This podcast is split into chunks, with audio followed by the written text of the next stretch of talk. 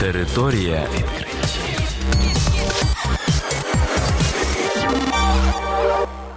Це програма Територія відкриттів. Кілька слів про новітнє та надзвичайне. І я, ведучий Богдан Нестеренко. Вітаю вас, шановні слухачі. В цьому випуску ви дізнаєтесь про таке: вчені спрогнозували метанову катастрофу. Вчені передбачили появу гігантської мертвої зони.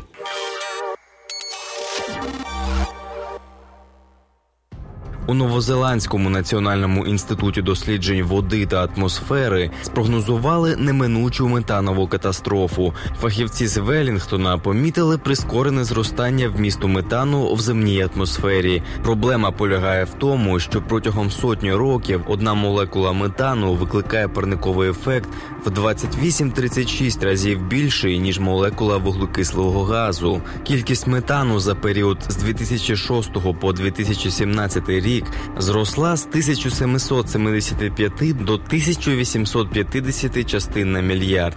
Таке зростання метану в атмосфері зводить на нівець боротьбу з глобальним потеплінням шляхом скорочення викидів вуглекислого газу.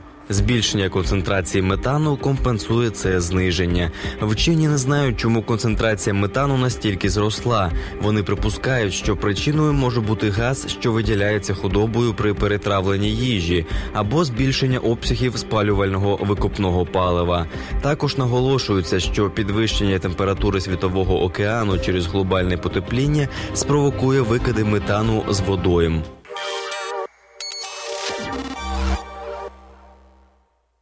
Група американських вчених спрогнозувала, що в мексиканській затоці незабаром з'явиться гігантська мертва зона. Вона стане однією з найбільш безкисневих і великих за площею. Про це пише Science Alert.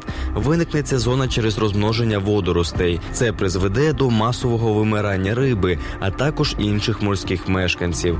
Причиною появи цієї зони називають стік, через який у море надходить вода з високим вмістом добрив, задіяних на сільськогосподарському господарських угіддях. Добрива, потрапляючи в море, провокують стрімкий ріст водоростей, що поглинають морський кисень.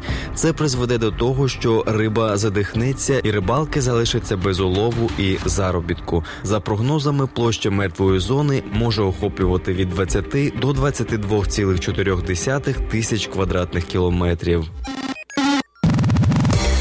Територія